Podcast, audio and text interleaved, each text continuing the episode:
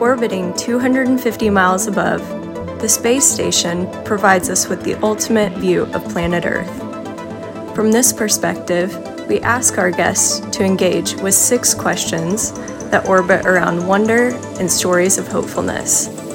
For the next few minutes, this is our Wonder Space.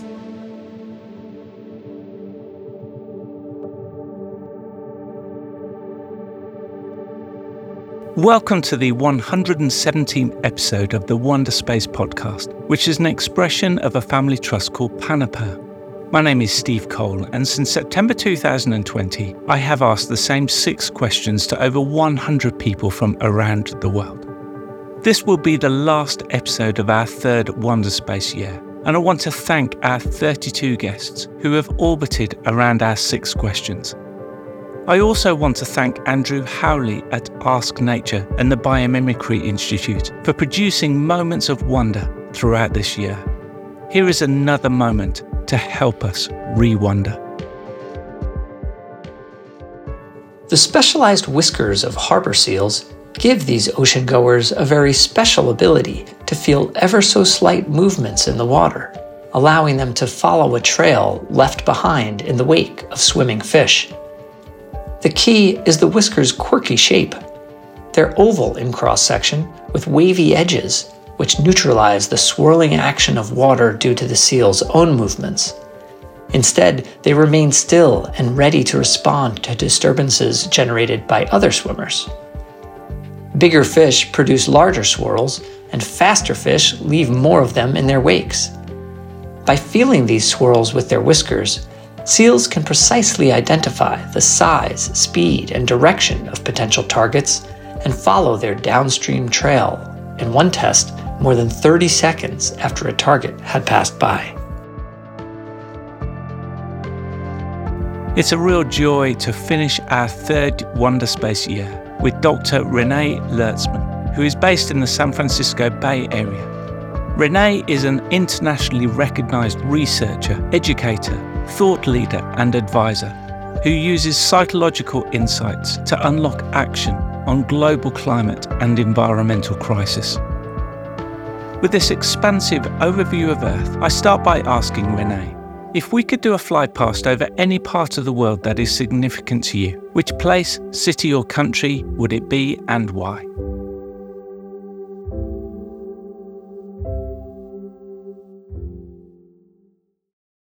If I could do a fly past on any part of the world, it would be the Point Reyes Peninsula, uh, which is the Point Reyes National Seashore north of San Francisco on the coast.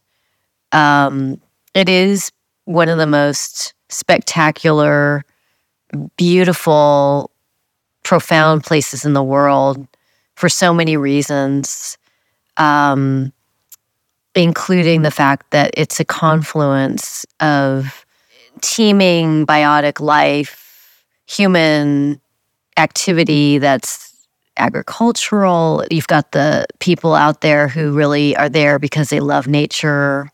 It re- reflects the complexity of uh, being here on the planet um, in all ways. And it's also a body of land. If you fly over the Point Reyes Peninsula, you will see this this land that extends into the water that is the shape of a whale's tail.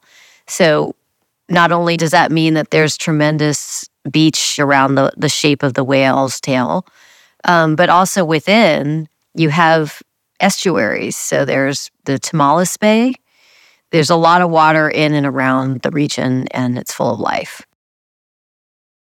Renee, give us a glimpse into your life story so far with an emphasis on what you're doing currently.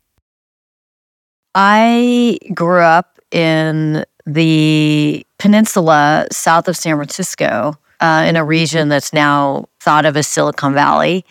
Uh, it wasn't necessarily that before. So I grew up both with nature and an appreciation of the natural world around me and a heavy dose of psychology. And specifically, I started seeing psychotherapists when I was 15. Um, and so, really, this this coming together of my experience of the practice of being in the rooms of many, many kinds of psychologists, psychotherapists, healers, that combined with my awakening to what's happening with our planet ecologically in terms of how humans have created such profound impact on our life here. That has been consistent and persistent in my life for many decades now. And where that leads me here is um, is a practice that is really centered on supporting and enabling really all humans, but specifically people who are uh, change makers, change leaders. Uh, how do we bring um, our full selves to this work, and how do we leverage the richness and the treasures of what we know from the psychological field into the work we do with the planet? Particularly, how do we create new ways of working and being with ourselves and each other in a way that's truly regenerative. I've had the privilege to work closely with all kinds of organizations across sectors. So, large NGOs, government, cities, uh, business, multinational business, tech. Really, it's about working with organizations who are attempting to tackle these complex and tractable issues and especially working closely with those within the organizations sometimes they there might just be a few of them embedded within a much larger organization.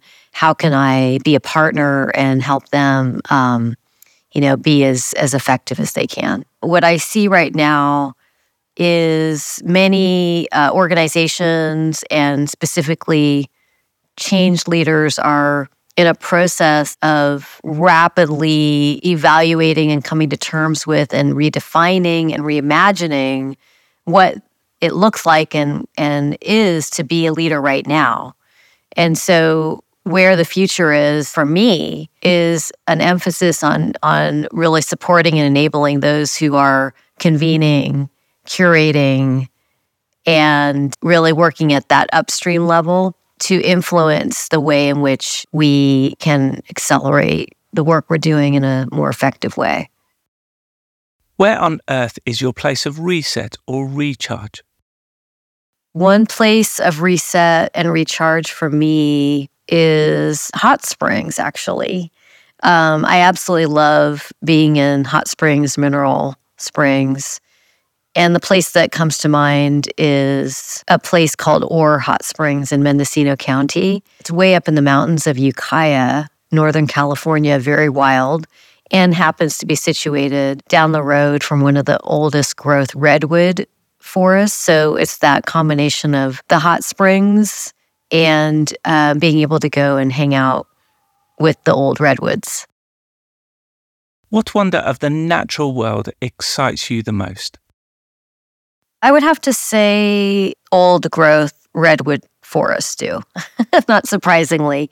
There's really nothing like being in a intact redwood forest and it doesn't even have to be that big. I mean, at this point we've lost a lot of the redwoods, right? So you might find when you're especially in California, Northern California, um, Oregon, you know, you'll find sort of fragments or pockets here and there. And it doesn't need to be a very large space. But if you can find yourself in a really healthy redwood forest, it's really like being in a in a cathedral almost. It's very quiet and there's a whole atmosphere that comes with being in that space with the the sensation of the forest floor and the ferns and the ecosystem and you know, it's it is very exciting for me. Renee, what is your story of hopefulness that's not your own about a person, business, or non-profit who are doing amazing things for the world? I feel hopeful about an individual that I've had the good fortune to work with for a number of years. And I just want to say that I have a lot of respect for people who are situated in large, complex multinational organizations who are committed to doing good things and doing good for the world. And yet having to navigate, you know, these systems that can be very challenging, resistant, you know, tractable and all of that. So for me, um, the person that comes to mind is actually a, a leader I've worked with at Google named Michael Bacher. And what's inspiring to me about Michael is that he very much is coming from a place of deep business experience and expertise. And um, in later in, in his career has come into the work of regenerative business, um, system change, uh, sustainability, and and what I admire is that he has this commitment to have impact while working with and navigating the tensions that can be inherent in a large multinational company, especially at this particular time right now. Um, and I admire and feel hopeful about his commitment and uh, perseverance in that. Finally, as we prepare to re enter the Earth's atmosphere, what insight, wisdom, or question would you like to leave with us? I would like to offer the invitation to reflect on the way in which we help create and cultivate the conditions that can truly allow each human being to access our capacity for care and concern for the world and our capacity not only to care, but to want to repair so for me, the insight here is recognition that each human being has this capacity and mm-hmm. it can very it can very easily become buried and really dormant. And I think it's each of our tasks in ourselves and with each other is to really explore how do we uncover and awaken this capacity and what this means is the willingness to set aside some of the assumptions we have about apathy and to recognize that, you know, it's really not about whether people care or if people are apathetic. It's really about recognizing the moment we're in that can feel so overwhelming and that can lead people to want to retract or kind of withdraw. But in actuality, um, so much of this is about mindset and so much of this is about our perceptions and about our experience. And i think each each one of us has the opportunity to invite a different way of being in the world.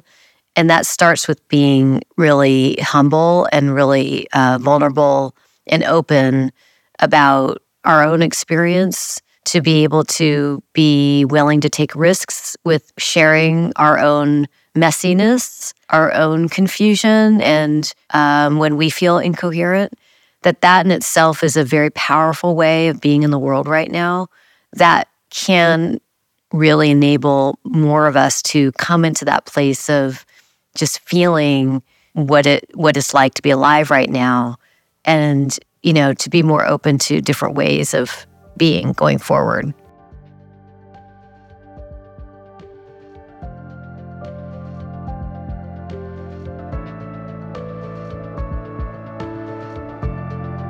You can find out more about Renee at reneelertzman.com.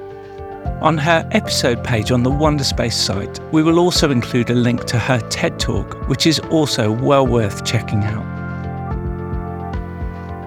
We already have wonderful people lined up for our fourth year, which will start on Friday, the 8th of September. Thanks again to Dan and Sam for their work and support this year. And over these weeks ahead, let's continue to share our stories of hopefulness that makes a name for someone else.